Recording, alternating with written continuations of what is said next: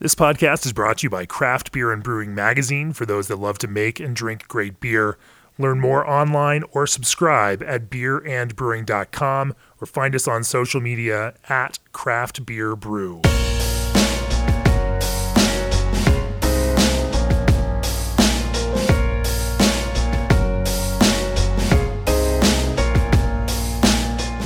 Welcome to the Craft Beer and Brewing Podcast. I'm your host, co founder, and editorial director of Craft Beer and Brewing Magazine, Jamie Bogner.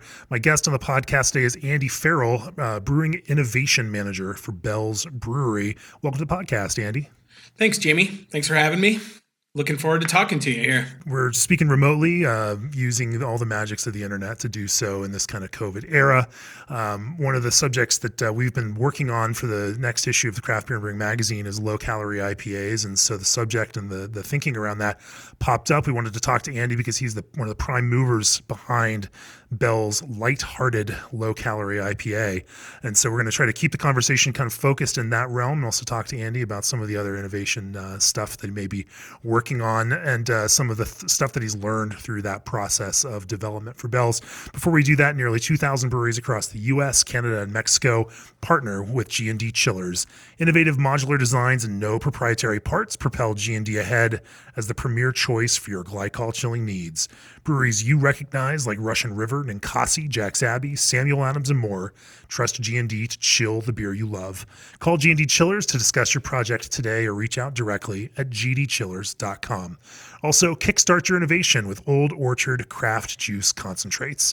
Old Orchard knows that a strategic seasonal release calendar means higher margins, increased taproom traffic, and secured shelf space for your brand. That's why they collaborate with countless breweries on product development conversations year round. With unique flavors like watermelon, rhubarb, pineapple, and plum, the possibilities are endless. Get your Old Orchard sample kit with free six-pack cooler at www.oldorchard.com slash brewer. The way we typically start the podcast off is talking about you and your experience in brewing. Uh, you know, everyone's got a history; they don't just get here uh, magically popping out of the, out of midair. Talk to me a little bit about uh, your entree into craft beer and how that turned into a career in the world of brewing. Yeah, abso- absolutely. So, um, I guess my my introduction into craft beer was uh, th- through my older brother, actually, and uh, would love to tell you that you know I was 21 when that started, but uh, it was it was a little bit before that actually. so um, my my brother was uh, was a fan, very early fan of craft beer. was a was a home brewer, uh, extract brewer, and um, you know about the time I was I was getting towards you know 18 years old or so, right. and we, he'd get a beer for me every once in a while, and we started uh, he started introducing me to uh, to beer that was that was made uh, made in a different way than what you typically saw at the time, and and I guess that was my real introduction. Um, as far as as the career went, I have a I have a pretty unique story. Um, so i am going on 20 years at Bell's, 20 years in the industry, and um, it really started with um, sort of being a, a, a, bit of a lost soul college student uh, who was uh, I was kind of meandering my way through my early twenties, uh, right. in and out of uh, in and out of school, to be honest with you. And uh, uh, my parents were always very helpful, wasting their money a little bit. And there there came a point where a job at Bell's opened up, and at that point, um, the the culture around brewing really spoke to me. I was not looking to um, have a nine to five job where I wore khakis and uh, you know Oxford shirts or anything like that. Uh, so um, you know, it was like, hey, here's a decent job. I I didn't have. Um, I, I, I, didn't exactly know what I wanted to do, and I, I took an entry level job at Bell's. So um, I actually started out. This was uh, in the year 2000. We were still kegging the majority of our beer in Hoff Stevens kegs at the time. And my first job at Bell's was uh, ha- hand washing Hoff Stevens keg on a kegs on a on a three uh, sort of three vessel uh, keg washer. So it's a history of paying your dues. Oh yeah, it was it was it was glorious. What a what what a job that was. How'd you segue in, into the uh, the brewing side of the of the Bell's yeah. business? So um, at the time, uh, we were packaging. We were kind of doing. Um, you would kind of do everything. Uh, at the time, I I don't know how familiar people are with our brewery. Um, in I know it's because you guys are such a tiny little brewery, and and no one's really never no one's really heard of you. Well, you know, I mean, out, out in your neck of the woods, a bunch of people moved from Michigan, so I think I think in Colorado we're we're, we're pretty well known. Um, at the time when I started, the brewery was still in Kalamazoo, which is uh, you know where where our cafe is to this day. There's still um, a brewery that runs down there actually, and it's a brewery that reports up through my group. Uh, you know, to this day. At the time though, the production brewery was down there. Um, and uh, you know, this is before we built our, our large facility that's about eight miles outside of downtown Kalamazoo. Uh, and you know, really, really, it was through opportunity. I I realized pretty quickly going back to um, you know looking for direction. I realized pretty quickly, um, almost immediately, uh, sort of the the alchemy that is brewing became Right. very in- interesting to me. You know, and I was like, oh, this is this is something that that I already knew a little bit about uh, and was interested in, and felt like culturally I fit pretty well with the people uh, that I knew. So so I worked really hard. Uh, I was willing to. Uh, I, I'd work long hours. I would do the shitty jobs. I would do all that kind of stuff, and um, uh, about oh I don't know about eighteen months or two years in eh, it was about eighteen months in, into my job there. I had um, as working in packaging, I I started uh, and kind of was a, a leader on uh, our first automated keg line, and uh, an opportunity opened up in our fermentation cellar, our um, department, and I had I, I had worked really hard. I had talking to the people that were running our brewery at the time. I was very interested in in moving up, and uh, an opportunity happened there, and I, I started working in the cellar, and that was in the spring of 2002. And after that point, everything just kind of took off from there. so talk to me. How long have you been in this position as uh, as innovation manager? innovation manager was a was a position that um, so I'm, I'm I'm the first innovation manager in Bell's. uh, it was a position that did not exist before I took it, and I guess I've been in this position now for about four years, just over four years. Um, initially, uh, or, or for a very long, I, I became head brewer at Bell's in 2011, and obviously in the head brewer role, uh, which I guess technically I don't even know if that if that role exists in the way our brewery is currently structured Right. anymore. But certainly the responsibilities still exist. And at the time, that responsibility was obviously day to day brewing. You manage the brew house, you manage the brewers Right. who operated in the brew house, and then um, we were sort of booming at the time. And product development was always very important to us, but it, it was not quite the focus that it became in in the years directly after that. So a new product idea would pop up and that would that was just kind of added onto your added onto your responsibility with honor with, with everything else um, you know at this point now we've got our original uh, brewery we call b1 that's located at our cafe that brewery has a 15 barrel and a 3 barrel brew house and then we built a, a state of the art uh, pilot brewery at, at the uh, production facility that's been going for about two years uh, that's a 15 hectoliter, fully automated, really scalable to our production brew houses uh, type of brewery. And all three of those breweries are in my under my purview now. At that time, um, you know, there were times where we would run like 50 barrel test batches, uh, you know, uh, of things. So the resources um, are are much more significant now, and in a lot of ways, I think the timing of the creation of this role had to do with the idea that, that we recognized we needed a space like the pilot brewery that we've built to start figuring this stuff out. It is interesting, and there's that kind of common thread amongst you know uh, production focused breweries at the scale of Bell's, um, where a number of years ago, everyone as as this kind of new product cycle became a dominant force in the world of craft beer, where having something new for drinkers became even more important and a reason that they would actually buy things. Um, a lot of folks, you know, made that kind of investment, created those kinds of positions, you know, built those kinds of, uh, you know, of um, innovation kind of breweries uh, just to speed that process up. Talk to me about some of uh, the early projects that you worked on and some uh, interesting things that you may have learned in the process on some of those uh, early product development projects. Sure. Yeah. Um, you know, I, I think it's interesting just just to echo the point you made uh, previously. I think when you think about where breweries of our size, um, you know, kind of that weight class, where we were before this new product cycle really, really kicked into high gear, we were all at a point where um, everybody was booming, everybody was growing a ton, and just getting the beers that you already had in your portfolio out to everybody that wanted them was the challenge. And I think what you saw in the you know the late aughts, early 2010s were people investing in capacity, you know, at, at that point and taking their breweries to the next level from in terms of capability to produce volume. After that, once you get that rectified, then it's time. Then it's time to focus on um, on uh, you know the, the new products uh, thing. Uh, with with your other question, you know where I really started cutting my chops um, on developing new beers was during a period I had transitioned into um, into uh, being uh, working in the brew house. So I was I was a shift brewer in the brew house. This was in about 2007, and uh, my boss at the time, uh, Ken Bailau, he was he was the head brewer at the time, and we oversaw the B1 brewery as well, uh, which was had become the pub brewery. Um, you know, it was a 15 barrel pub brewery.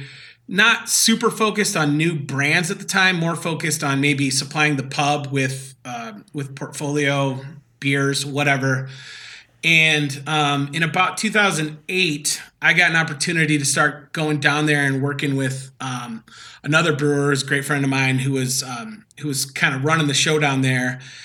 And um, that's re- you know that's really where we started cutting our chops um, on, on some of this new product stuff and, and developing some interesting beers and, and a lot of things came from there trying to think of you know some of the projects. Certainly the early days of uh, you know a lot of people don't know that we've had a we've had a sour beer program at our brewery for uh, right. you know 15 years yeah, almost. yeah. maybe maybe 13 years something like that. So um, that was a huge early focus was you know um, looking at uh, bacteria and wild yeast and, and barrel aged beers things like that.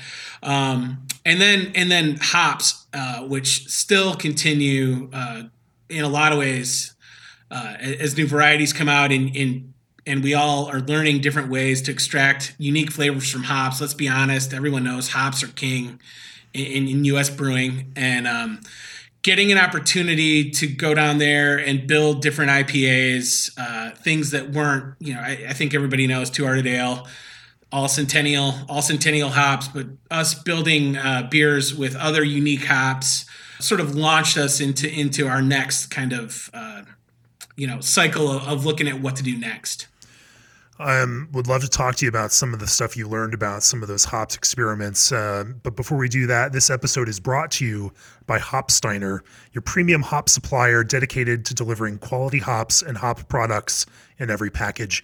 Visit hopsteiner.com for a complete list of offerings or select shop hops to start ordering today. Also, Ska Fabricating is excited to introduce the newest player in their all star lineup of canning automation, the Magic Bus, a fully automatic can depalletizer with pallet management. No more pouring time and labor into the manual handling of pallets, top frames, and tier sheets on your canning line. Packaging teams can simply load cans, deband, and press start. To learn more, contact SkaFab today at 970 403 8562 or reach out online at skafabricating.com.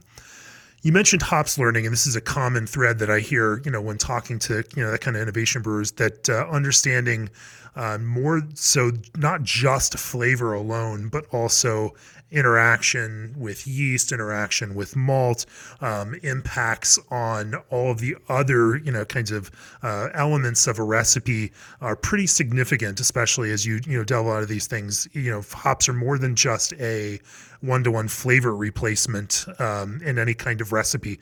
Talk to me a little bit about some of the interesting findings through some of your uh, brewing and uh, with some new hop varieties and how that has uh, impacted the way that you've developed some new beers? Yeah, so um, around hops, you know, there there came a point. I think that the market drove some of it. For one, um, there were points in the in the 2000s, certainly um, getting around the 2000, you know, seven to 10, 11 era where there were a lot of interesting hops. There was a lot of there was a lot of uh, breeding innovation going on in Yakima and, and, and out west and new, new varieties. And the availability of those varieties was was tough. So, um, you know, one of the things that I learned quickly was um, as you're building uh, a hop profile uh, for for an IPA or a hop forward beer, it's good to find dance partners. It's good to find hops that that, that work well with each other. And you know, I, I certainly that's I'm not saying anything novel there at all. Um, you know, there was a point where we were where we were building um, building new hop forward beers and um, you know some of these years when uh, maybe the centennial crop was was problematic and and we were looking at contracts that were maybe going to come in short things like this and you know we would we would talk to um, our partners out west and and I you know it, the the irony that you know the brewery that has you know one of the better known single hop variety IPAs in the country were we were swearing up and down that we would never build a single hop IPA ever again was was not lost on people. It was it was pretty funny. Um, so that was interesting. Um, other you know other really interesting things i you know raw materials i'm very passionate about brewing raw materials i'm part of our hop selection team and as uh, you know as that developed earlier part of, of this decade you know i've been i've been part of that team now for for going on 10 years but sort of that that transition from a hop that rubs really well when you check it out for the first time yeah. and then how to apply that to a beer um, I, you know, it, it's almost like it's almost like wizardry because not everything that smells great in your hands uh, comes comes through in a beer. Uh, you got to be ready to try stuff, and you've got to be ready to cut bait um, when it doesn't work. That that's for sure. Are there are there some traits that you find, uh, you know, in particular, consistently don't follow through? Um, you know, or or there are some commonalities between you know that difference between the rub and the brew? I think the biggest thing that I would say there, we, we have found some commonalities in hops that we've really liked rubbing that don't necessarily translate well to hop forward beers. One of them is um, maybe the impact of the hop is not as high. There's this there's this hop character. My boss John Mallett and I there's there's this hop character that we love when we rub hops. It's it's like this light lemon cleaner type thing and you know we used to rub these really delicate hops out in uh, in some of the um, some of the breeding yards out west and, and, we'd pick it up and it'd be like oh man if we could just if we could just carry that over to a beer man it would be amazing you know?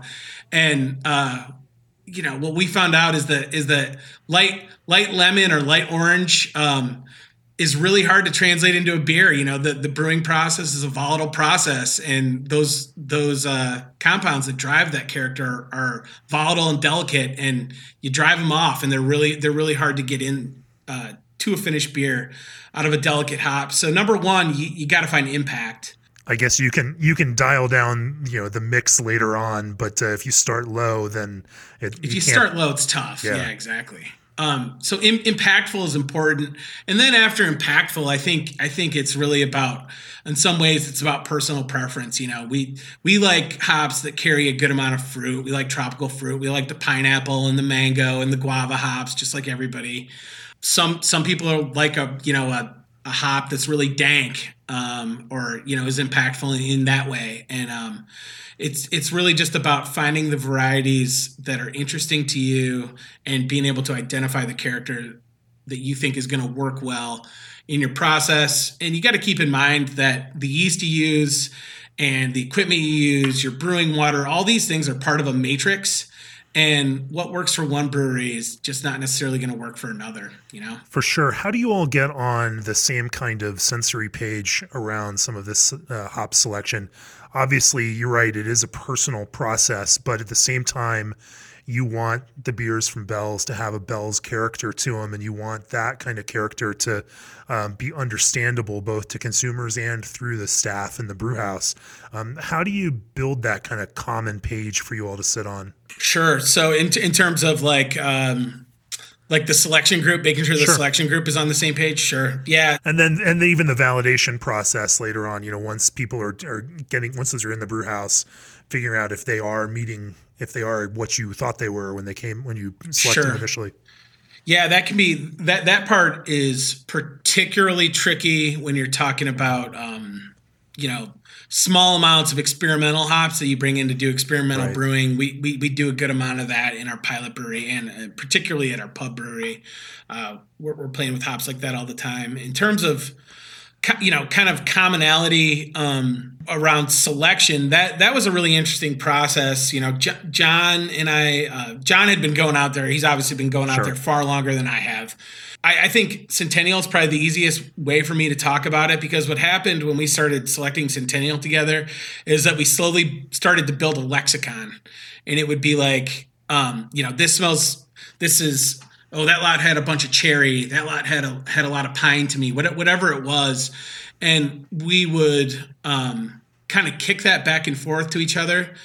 And eventually we built almost um, i mean we did build we built a lexicon for for you know two to four of our most uh, important hops that we um, that we select and we buy the most of. We actually have attributes that that we score together. So we'll we'll select um, blind. Uh, we do, you know all the grower codes are available pick dates are available. We don't want to know any of that because um, we've been going out there long enough that it'll bias us. And what we like to do is is we select and then we score the attributes and we talk to each other um, about it afterwards and get and get on the same page. There's some negative attributes that we look for as well. The interesting part is bringing out we, we bring out folks that haven't gone out there every year because it's a great learning experience. And there is a ton of value in doing that. Um, we tend to bring out people that we know have have a good uh, eye towards sensory people that have you know that skill that lexicon and then we bring them out. And, and i mean in some years um, you know you'll you'll have someone who who's never done a rub with you before. He'll point something out to you and it'll be really enlightening. You're like man holy you know holy shit i never thought of that. So so so that's been really interesting i guess. Um back to the question about when they come back to the brewery. With our big hop varieties that we bring in what we'll do we'll get them back. Um, obviously depending on things like uh, hsi other things that drive stability index. yeah, yeah, exactly. D- depending on uh, when they need to be pelleted, things like that, will drive how quickly they get back to the brewery. When they get back, what we'll do is we'll we'll probably run a production trial where we dry hop with the new lot and do some comparative sensory there. Um, and then it's usually a slow transition if, if we have some of the remaining uh, year left over that um, as we validate through our sensory program that it's good it's true to type hey maybe even more impactful because the hops are fresher then it's time to start transitioning the previous year's hops into like a hot side application and um, and then transition into the new crop. And you blend then between those crop years or?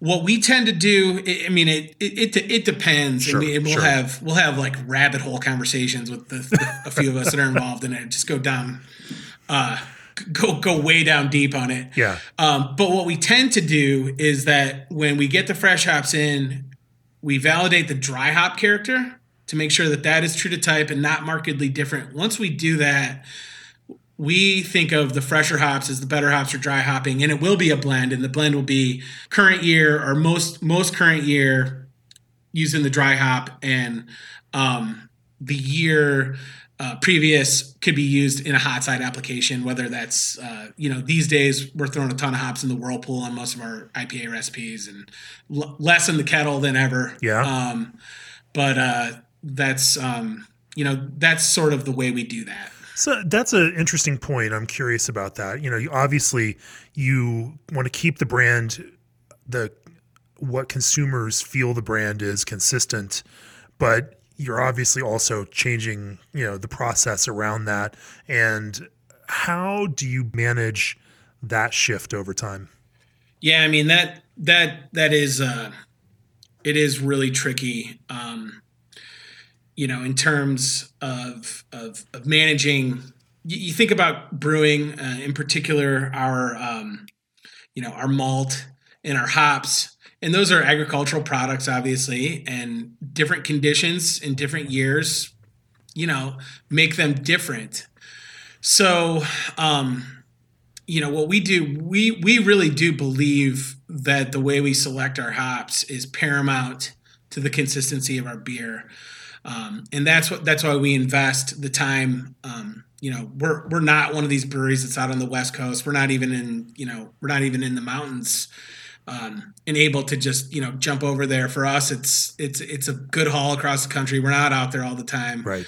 Um so talking you know we've certainly gotten to a place where um we, we buy a lot of hops from suppliers. Uh, we know farms that we buy we, we do some direct relationships with farms and, and talking to our suppliers and farmers about what we're interested in is is important as well and then the hope is that um, year in year out you find you know you find things that are that are in the same vein and that you can transition smoothly. I will say that over the last number of years the the crops out there have gotten very consistent. Um, and and personally I, I, we've seen consistent quality across the board that make that makes it a lot easier. There's been a lot of infrastructure investment um, particularly in in yakima uh, Idaho and Oregon, and you know the, the hop industry is really is really up their game. There's just no doubt about it, um, and that makes our jobs a little easier, I guess. For sure, you know that's a bit of a sideways answer. I'm really curious about um, how in a sense, as you mentioned, you're pulling hot side additions out, pushing more into, or pushing more into the whirlpool rather than er, sure. earlier on the hot side, and potentially also dry hopping more. Um, you know, is there a greater appreciation on the consumer side for the aromatic qualities of those hops? Sure. How is the overall usage of hops? Because when you start doing that, you're moving away from pure bitterness, or you're changing the kind of perception of the bitterness. Consumers are all very attuned to now that quality of bitterness and yeah, the kind soft of bitterness and that ragged kind of rough bitterness that might have been okay in the aughts is just not cool these days. Um, but that also means potentially you increasing the amount of hops that you use. And for a company like Bell's that makes as much beer as you do in this kind of style, like those all have major impacts. Talk to me a little bit about some of that shift that you've seen. Sure. So you know, you know, in terms in terms of Two Hearted, I'll I'll tell you, we haven't we have not changed that. Yeah. For that beer, and I think one of the reasons we haven't had to do that is that Two Hearted was always uh, and is a, it's a very balanced IPA. You know. Um. So it's repeated um, position in one, two, or three in our craft beer and brewing reader poll of favorite beers uh, I mean, it's been there every single year, and one of those top positions is certainly testament, and not just for us as Eimergy and, and others as well, is testament to the overall quality and consistency of that beer for sure. So, so, so there's a balance there. There was ne- it was never an overly bitter beer. Um, another thing, you know, that I'll, that I'll tell you about Two Hearted that that really jives well with um, with where hops or hop forward beers have gone in the modern context is uh, our dry hop timing for that beer was always earlier than most people did it. We've always been a primary a primary fermentation uh, dry hop brewery, uh, and what we've found is some of the other some of the other techniques that people utilize for us does not um, and again it could be matrix dependent based on on the way we build our beers who knows but we don't get the, the hop character that we're looking for. So, um, you know, when I think about some of our of our newer brands, we're definitely doing even earlier dry hopping than than we had before. Some of this double dry hopping stuff, staying away from the kettle entirely. But when you think about Two Hearted, um, the hops were always going in at about 96 hours into fermentation, um, and the reality is is the interaction of of the hops of those hops and the yeast have always been a part of that beer. Now, you compare Two Hearted in the modern context to these juice bomb IPAs, by no means is it that. Sure, we all sure. know that that it's not right. that. But I do think that some of that um, you know, some of almost uh, like the intangible quality of that beer has has been driven um, by the fact that that was always our process. Uh, as far you know, it, it getting on to you know the comments about modern IPAs and how they get built. I mean, when we're when we're building new beers, like you know, in the pilot brewery, we're we're messing around with IPAs all the time, and you know, most of the recipes that I'm putting together, uh, if there's if there's anything going into the kettle, I in fact I don't know if I rem- I don't know that I've written an IPA recipe with hops in the kettle, a new one. within the last couple of years lighthearted does have a very it has a has a minimal minimal amount of alpha going in to the kettle. So so minimal hop strike. About about twenty percent of the alpha goes in in the kettle. The rest of it's whirlpool on this one too. So the way that the way that I look at it as an innovation manager, especially with brands that we know are successful and and have a strong base, uh, you don't want you don't need to mess with what works, but the opportunity to make new beers in, in, in that new vein is there and you're you're doing yourself a disservice if you just uh, you know if if I said the hop schedule for all IPAs at Bell's is the hop schedule Two Hearted uses well you know that that's not going to work for new products right. you know it's just not so let's uh, let's talk a little bit about lighthearted obviously uh, sure. that was kind of the the uh, uh, reason that we're having this conversation at all. Before we do that, this episode is brought to you by Brewers Publications, publishers of Historical Brewing Techniques, The Lost Art of Farmhouse Brewing by Lars Marius Garshol. Equal parts history, cultural anthropology, social science, and travelogue. Historical Brewing Techniques describes Northern European farmhouse brewing and fermentation methods that are vastly different from modern craft brewing. Order your copy of Historical Brewing Techniques today at brewerspublications.com.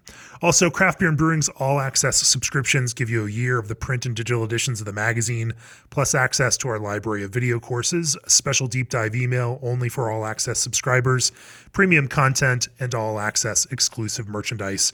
Go to beerandbrewing.com and click on the subscribe button to join now. So lighthearted. Um, I, am on my second can uh, over the course of this podcast now, and I'm enjoying the fact that I can drink this beer that is under four percent alcohol, um, and continue drinking it uh, and not uh, lose my uh, portion of the conversation here. Um, one of the things I noticed when looking at ingredients and mix was they use Galaxy hops in this one. Um, and I, I, in particular, found that to be an interesting choice given number one, the Galaxy hops are rather expensive, especially for something like a low calorie, easy crushable um, you know six pack that I just paid eleven dollars at a store for, you know, and so it, it, suggested to me that there's some other reason that you use this uh, in the mix here. Since we're talking about hops, talk to me a little bit about how that hops mix in this kind of very low calorie, very light IPA um, becomes so important.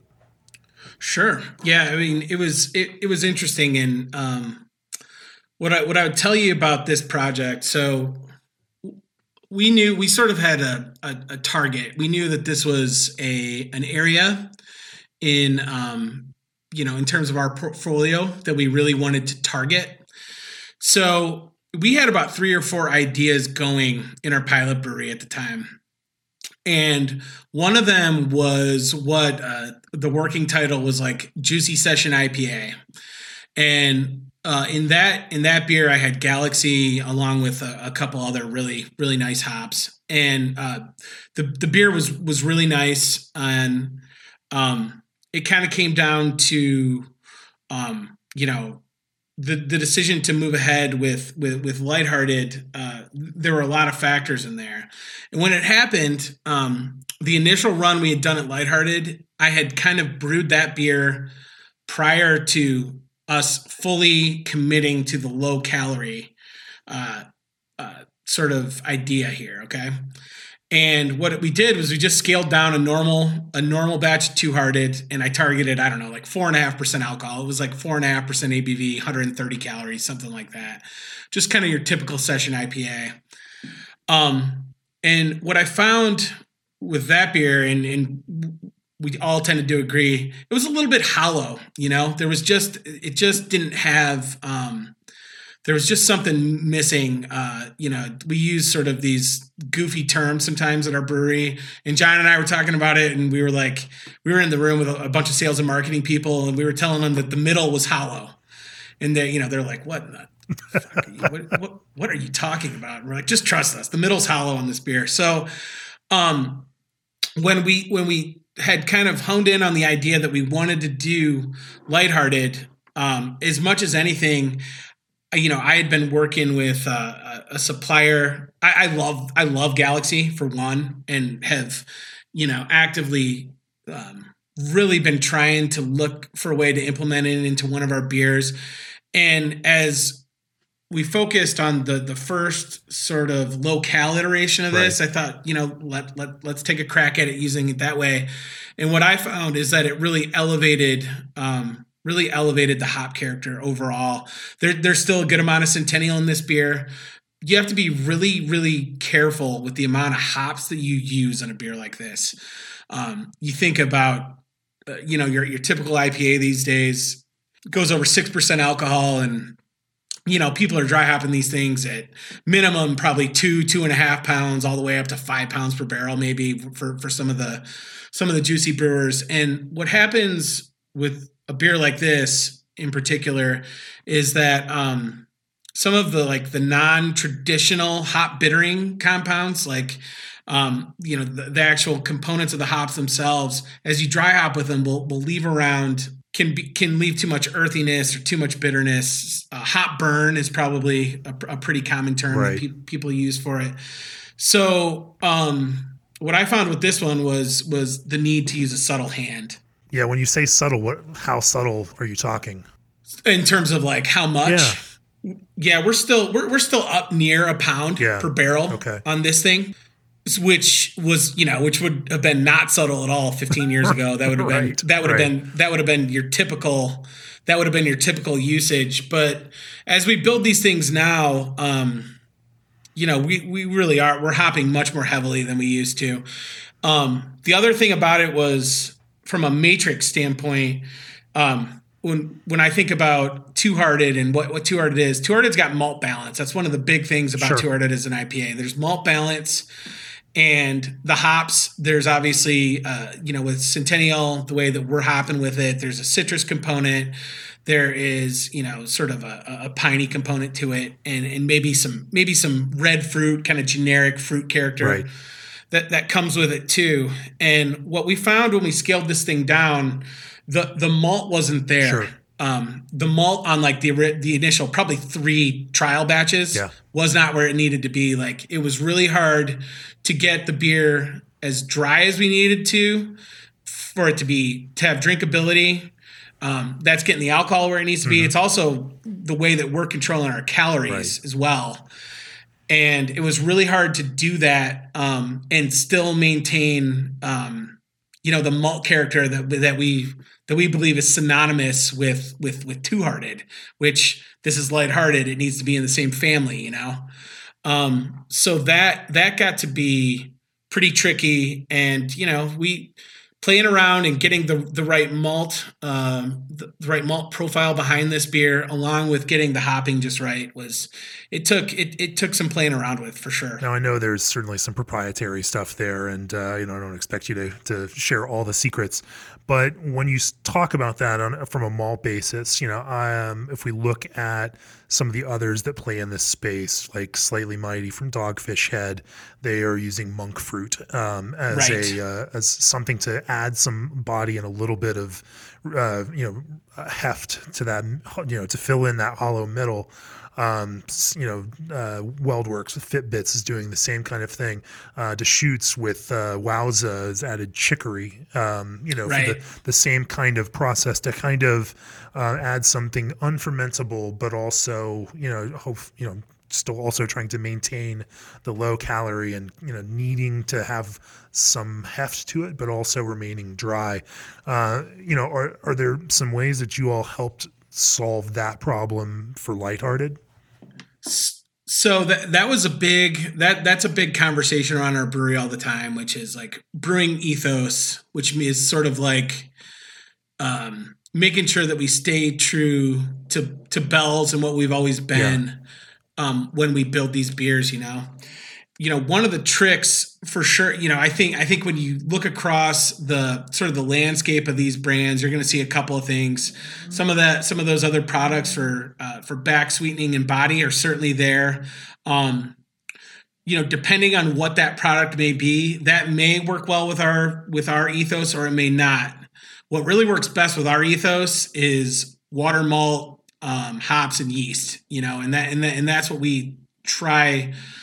Um, that's what we try to do. The you know one of the other things you're going to see is people playing around with lands or playing around with um, enzyme, right? Sure. Enzymes gonna gonna give you the ability to get the beer very dry. Um, it's gonna take the car the carbohydrate down significantly, and um, that is also not something that works uh, well uh, with our ethos. It's not something that we do.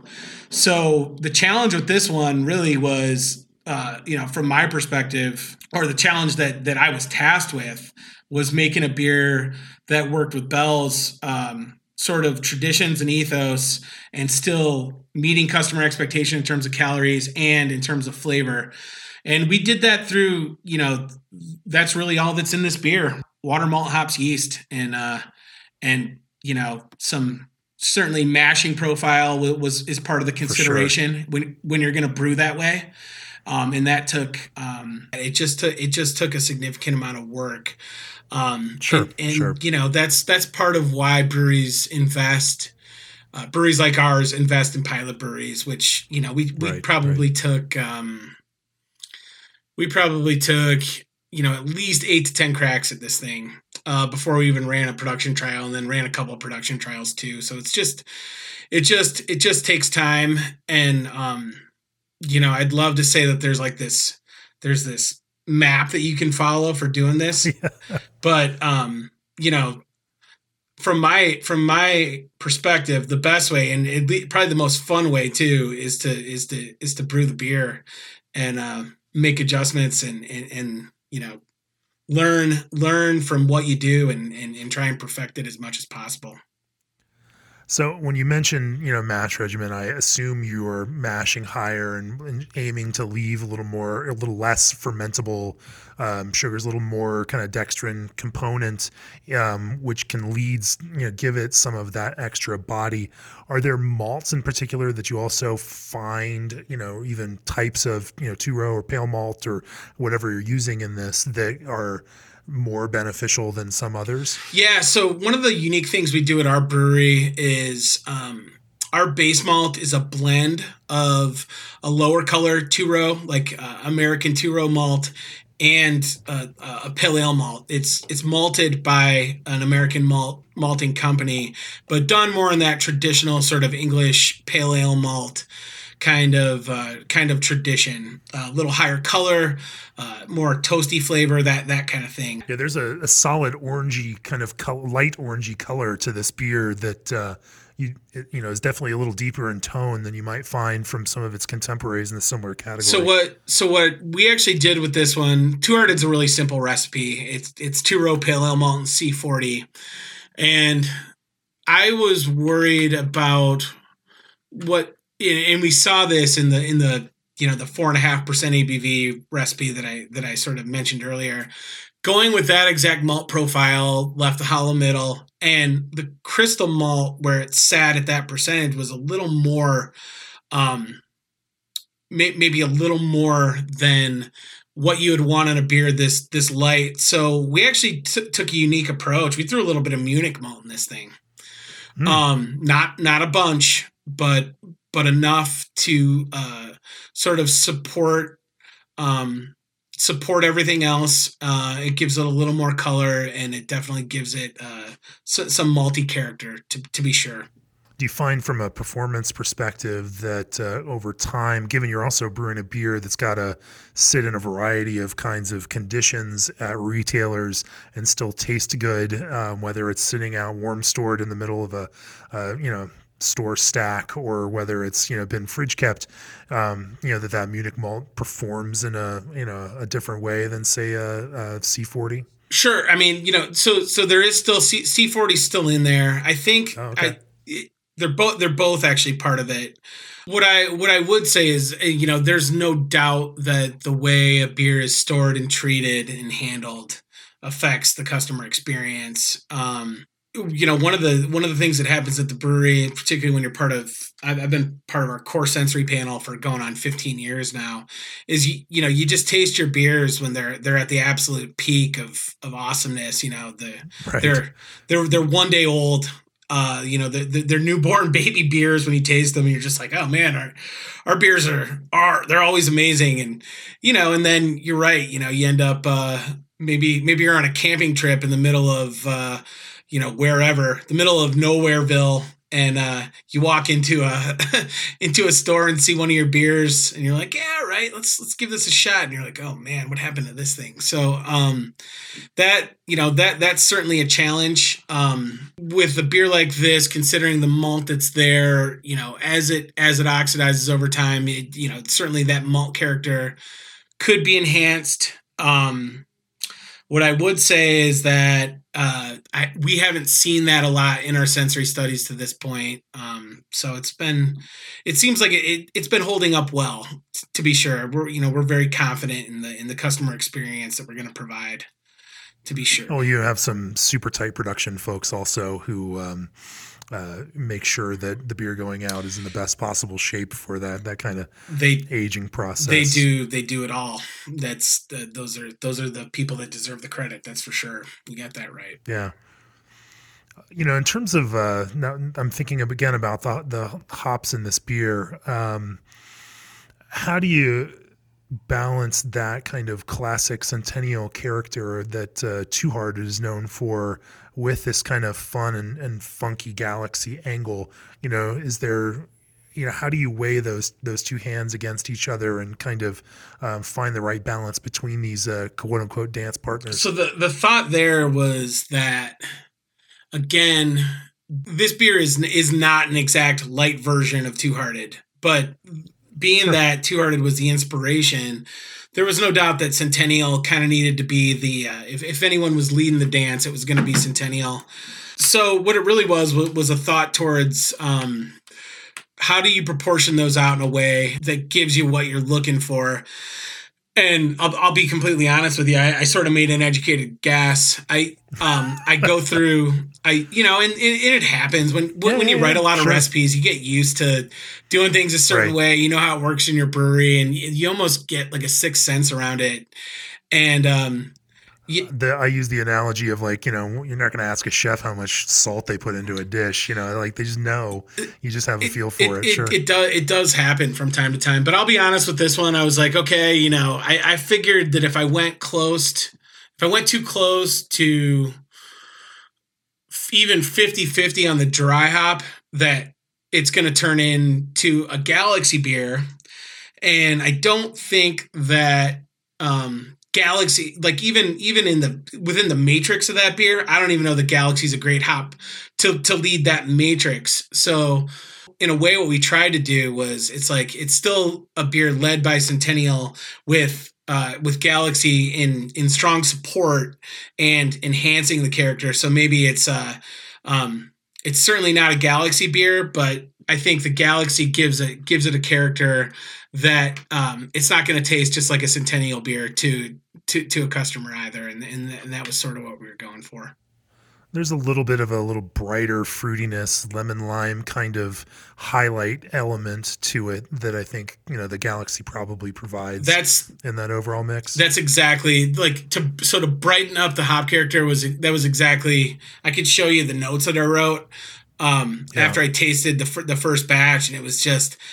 Um, you know, we, we love Centennial. It was just it was just a little too heavy um, almost weighty, like kind of weighed the beer down a little bit. Yeah. And yeah. the just the use of Galaxy in that way brightens it up and it lightens it up a little bit. And um, it's it, you know certainly was um, a very uh, you know fr- from our perspective effective way to utilize the hop to be sure it speaks a little bit to, to what a lot of brewers talk about is that kind of ABV dependency and impact on hops expression. You know, that um, the way that something like Centennial may express in a seven and a half percent beer is going to be, you know, can be vastly different than the way that the same thing expresses in a three and a half percent beer. At the same point, like when we taste juicy IPAs, a lot of those beers, honestly and objectively, score better, taste better at that eight percent range than they do at a six and a half percent Sure. range. And it's these are small things, but they have significant impacts in that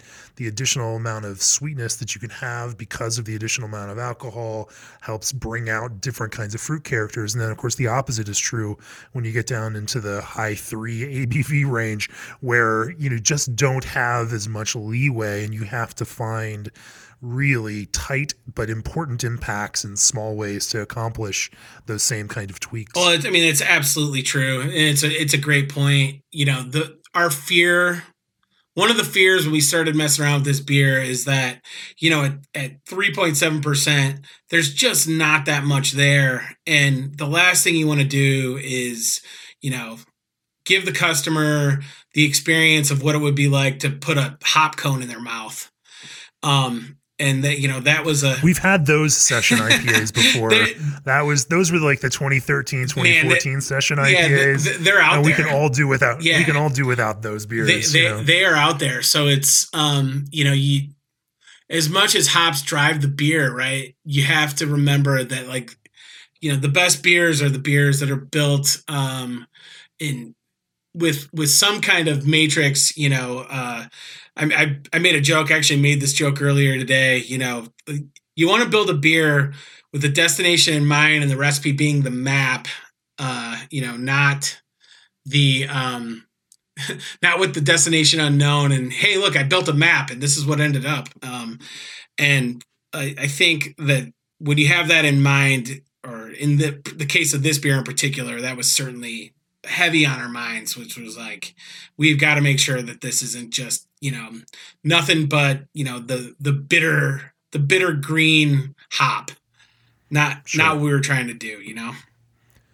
Is there any mouthfeel contribution from the hops themselves? You know, this is it's another interesting impact where um, again, not all hops are the same just from like that simple physical sensation category. Some tend to, you know, add a little bit of uh, weight to that kind of middle, and uh, you know, more so than others.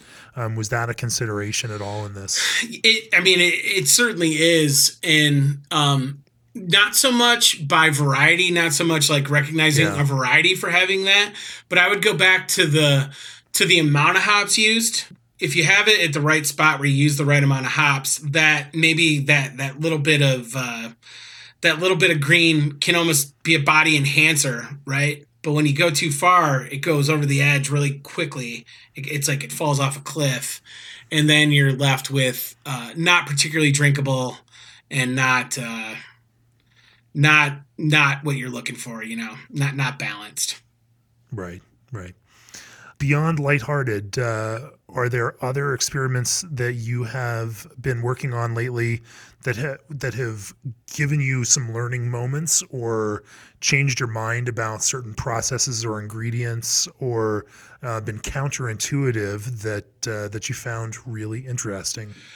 Well, yeah, I mean, we're, working, we're always working on a lot of stuff. Um, you know, big focus uh, right now. There, we're all we're always looking at hop, um, hop innovations. Um, one of the kind of holes in our portfolio um, over uh, the last six seven years is sort of that that hop forward five percent ABV. What would have been an old school English or American pale ale in our portfolio? We haven't had that, so there's been a lot of focus on that. Um, on on sort of that range of beers. Um, I've been looking at that through um, the use of maybe some of the uh, some of the juicy hop, juicy IPA characteristics. Um, we've got an interesting beer that'll be part of a holiday variety pack this year called Juicy Gossip, which is uh, just under just under five percent ABV.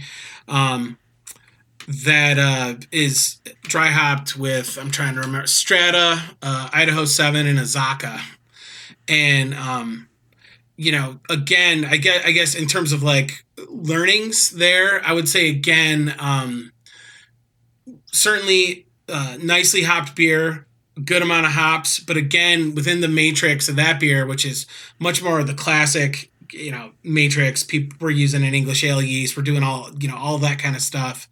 Um, again, a reasonable hand with the amount of hopping going in the t- in, going into the fermenter for dry hopping was was very uh, useful in in that beer. So some of the earlier versions uh, that were um, uh, you know super heavily hopped, way higher hop burn than than where we ended up with.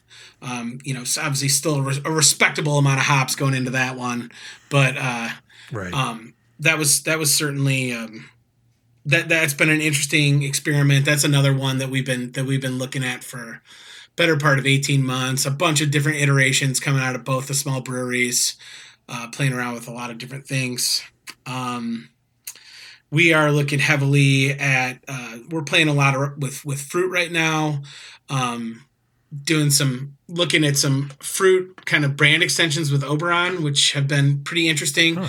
but also looking at doing, you know, uh, quick sours, uh, fruited quick sours, things like that, um, which has been has been really um, interesting as well.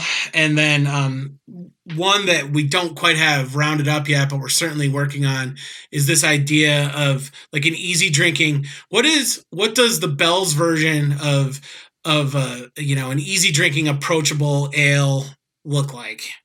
And that that um you know it's like it's like when the most simple recipe that you've written in a decade is the hardest beer to like actually execute correctly. I think that that that um it you know it, it's kind of nice to double down on right. your process and uh, double down on the quality that you that, that you've established as a brewery to help drive um, to help drive an, an interesting innovative beer as opposed to uh, you know maybe relying solely on on you know the use of a lot of a lot of raw materials. So for sure, for sure. So you know, in this kind of COVID pandemic era of of brewery challenges, it's a tough time in general for people that serve beer, breweries that make beer. Um, you know, even folks that have been able to maintain volume are still seeing a lot of pain out there, and the people, you know, the the you know accounts that are selling their beer, you know, et cetera. Um, but rather than dwell on that negativity, you know, I you know, we've talked about that with in previous episodes of the podcast. I I, I don't want to to dwell there. What I want to instead look at, in, and ask you about is what are you most excited about in terms of what's happening in craft beer now? You know, from a, a 20 year plus uh, experience with craft beer, working professionally in craft beer what do you what are your positive takeaways about where beer is now uh, versus where it's been in the past? Yeah i mean it, it, it's a great question and there's there's so much to it you know? It's uh it it's so vastly different based on your perspective whether that being uh you know being a, a very small new brewer to you know established pub brewery that's been around for a long time to you know to to large regional brewery um, like Bell's. Um, for us, what has been um, certainly, um, I guess, heartening through this is, you know, like you said, everybody's affected by this thing. We've been affected by it. We're, you know, along with everybody else, we're not where we thought we would be from a volume perspective at this point in the year. But when you you take a brewery that sells a ton of draft beer and stop making stop packaging beer and draft for you know a quarter of the year that that's going to happen. We've seen great strides in our in our can production which has which has been very good for us. It's it's kept us afloat. Um, the level of commitment from uh, from our packaging team and our folks on the can line in particular has been has been amazing because as um, as this thing hit and you know it was time for folks to a lot of people myself i mean i'm at home right now. You know i'm in my son's room. I you know i'm not in the brewery all the time right now but there are people that are going in there every day. Um, and as as this thing hit and it was time for most people are thinking you know i'm going home and i'm not going to leave my house for three months. There were a group of people that that came in and um, took on more.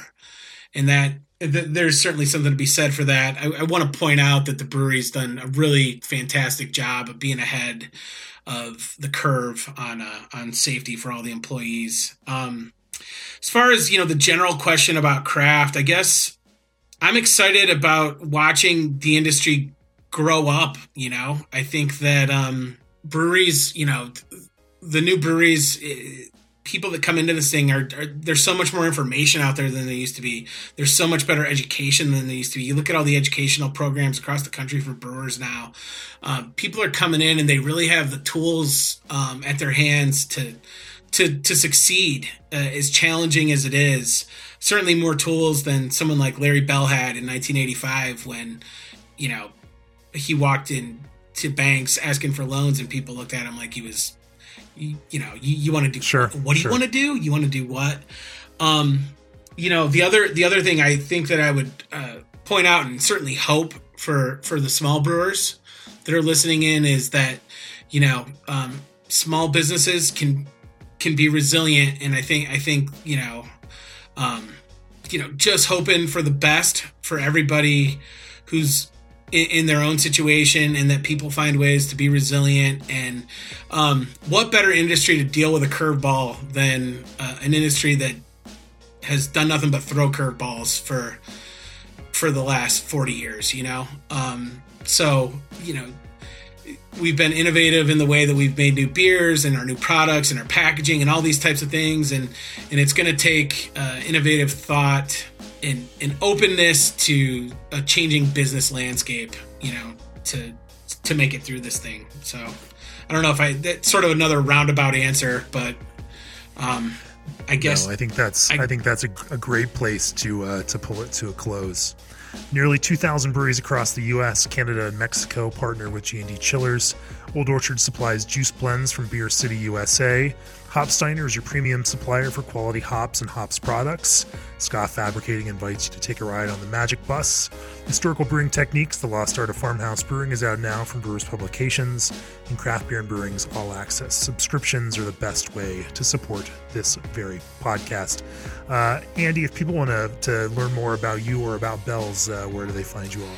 Uh, www.bellsbeer.com, I believe, uh, is the website. I, let's leave that in there. And uh, if if I'm if I'm wrong, I'll uh, I'll I'll get you back. Now, it, it, bellsbeer.com is a is a great place to learn all all about our releases. And uh, if you're ever in uh, southwestern Michigan, you can stop by our cafe in Kalamazoo, which is actually reopening tomorrow under uh, under um, obviously some some uh, restrictions in terms of how many folks we're letting in. Um, you know, we would we would love to have you. So so that that's where you learn about Bell's. Fantastic. Andy Farrell, Brewing Innovation Manager for Bell's Brewery. Thanks for joining me on the podcast. Thanks a lot, Jamie. Cheers. Yeah, cheers. Cheers. This podcast is brought to you by Craft Beer and Brewing Magazine for those that love to make and drink great beer. Learn more online or subscribe at beerandbrewing.com or find us on social media at Craft Beer Brew.